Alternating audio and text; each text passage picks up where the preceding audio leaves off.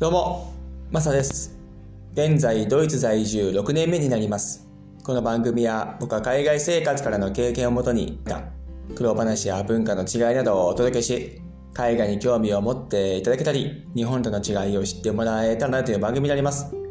今日は、オーケストラについて話していこうと思います。ドイツ6年目になりましたけども、今までですね、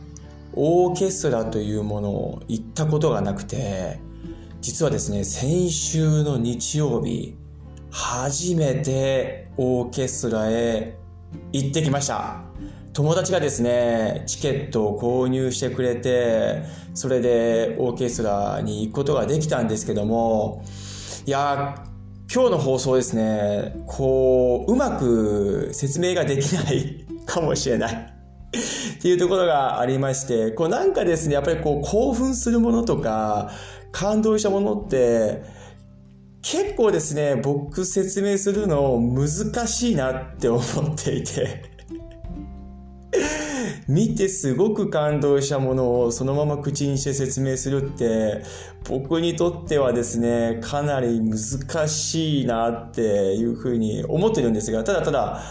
やっぱり本当に良かったので、ちょっとそこは、今回ですね、オーケストラについて見た感想とかですね、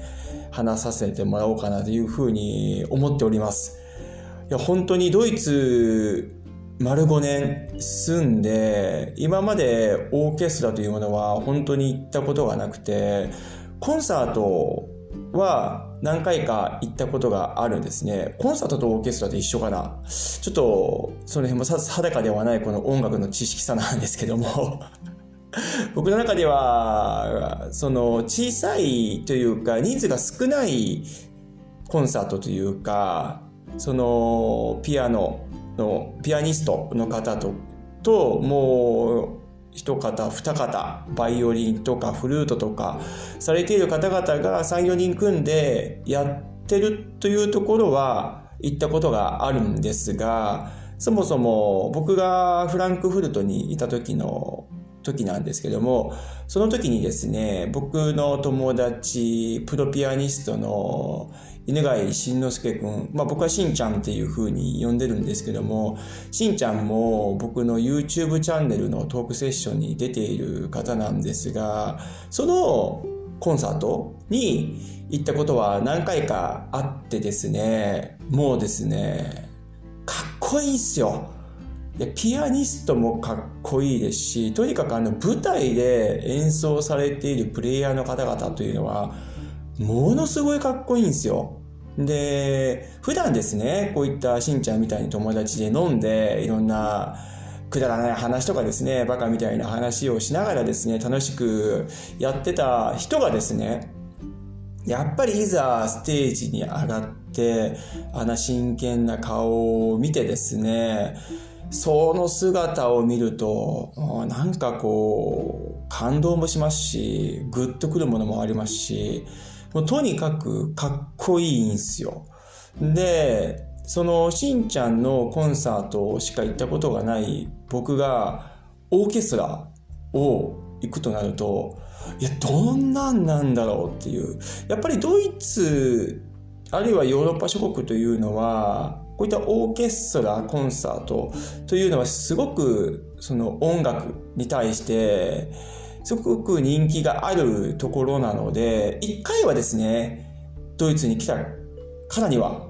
行きたいなっていうふうにはずっと思ってたんですが、うーん、なんかこう自分でチケットを取って行く行動までですね、移してなかったっていうのが実際でですね、今まで行けてない、行かなかったっていうのがあるんですけどもです。今回そのオーケストラにですね、初めて行ってまいりました。その友達もずっと昔からですね、音楽をやってきていて、何回かそういったコンクールとかですかね、ステージに上がったりとか、うん、で、音楽をするためにドイツに来たっていう方なので、うん、すんなりですね、その人はチケットを取ってくれてですね、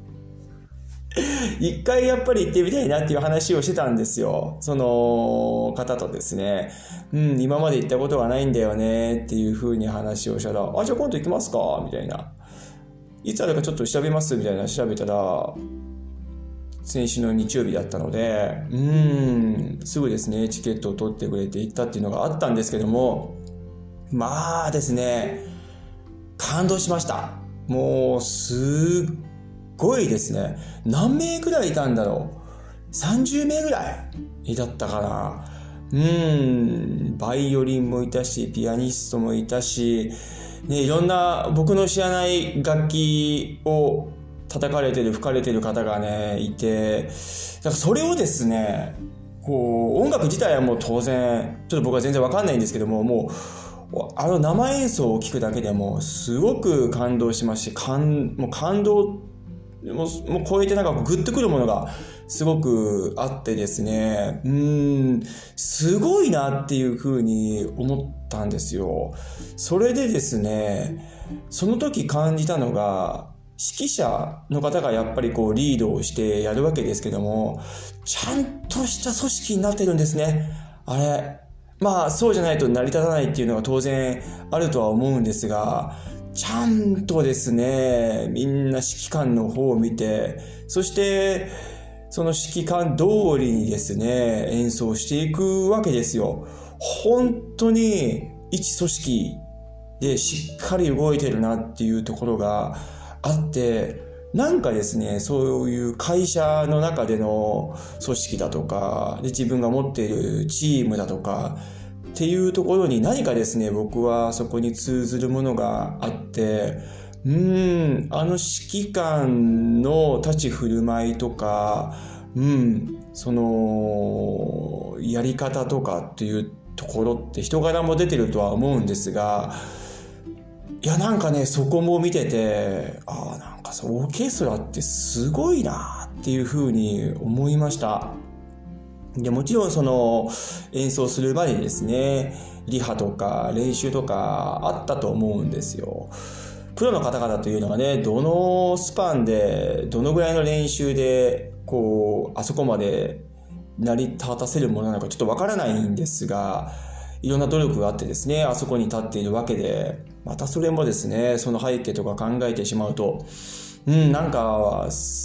すごい、ほんとすごいです。もうすいません。なんかこう、すごいとしか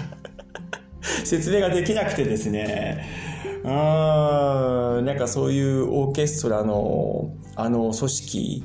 そしてそこへ向かう方々というのは、うん、いろんな夢とかですね、目標とかあって、あそこに立ってる方々というのは多いと思うので、あすごいなっていうふうに本当思いました。で、もう一つびっくりしたのが、一緒にいた方から聞いたんですけども、ドイツの場合は、そのオーケストラの組織ですか、が国家公務員だということを聞いて、それもびっくりしましたね。あ国がちゃんと守って、そのオーケストラに対してちゃんと運営ができるようにバックアップをしてる環境というのは、うわ、すごいな。それドイツだけなのかなっていうふうに思ったところもあったんですが、他のちょっとヨーロッパ諸国というのはわからないんですが、日本の場合はなんかちょっと違うらしいですね。うん、そういった国家公務員ではなくて、なんかこう法人みたいなところがあって、そこでやってるところが多いというところと、あと聞いたのが、京都かどっかで市が管理してる。っていうところがあって、そこだけはなんか特別なんですよみたいなのを聞いてですね、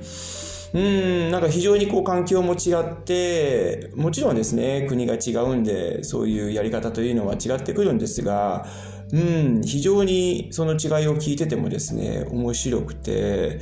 だから、ドイツあるいはヨーロッパというのは、こういったクラシックの音楽をする人って非常に多いですし、未だに大人気でもありますし、他国からですね、それこそ日本からヨーロッパへ来る方々というのも多いというふうに思いましたね。うん。で、オーケストラを見た時に、その僕が行ったアジア人の方々もいらっしゃったんですよね。おそらく日本人ではなかったとは思うんですが、うん、その国家公務員をなるためにですね、努力してそこに向かってやっていったんだなっていうふうにも思いましたし、それをまた受け入れる環境っていうのも、うん、いいかなっていうふうに思いました。うん、本当ど素人なんですけどは、なんかですね、音楽っていいなって本当に思いますね。はい。本当ごくごく単純なんですけども、うーん、もうオーケストラ、また次機会があればですね、行ってみたいなって思いますし、フランクフルトでですね、もしあれば、僕もフランクフルト住んでたので、うん、フランクフルトでも行きたいなと思ったりもします。そしていろんなドイツの各都市でですもね、オーケストラというのはやってると思うので、なんかこう違う都市もですね、もし行く機会があれば行ってみたいなというふうに思ったりもしますね。うん、なんか非常にこう感慨深いものもありながら、そのオーケストラの凄さを知ったっていうところもありました。もちろんこっちはですね、オーケストラ以外でも有名なのはサッカーとかですね、ブンデスリーグというのもありますけども、僕はこっちに来てまだ2回しか行ったことがないんですけども、うん、そういったこっちですごく人気のある有名なののって生で見るのって、うん、すごくいいなっていうふうに思いました。はい。要するに日本と本当になんかそういうところって、感じとか考え方とか捉え方とかが違ってくるので、そういう見方も違ってくるのかなというふうに思います。はい。今日はオーケストラについて話させてもらいました。すいません。本当にうまく説明できなくて申し訳なかった放送になってしまいましたけども、うん、何かこう皆さんに伝わるものがあればいいかなというふうに思います。はい。今日はどうもありがとうございました。それでは素敵な一日をお過ごしください。ではまた次回の放送で。チャオ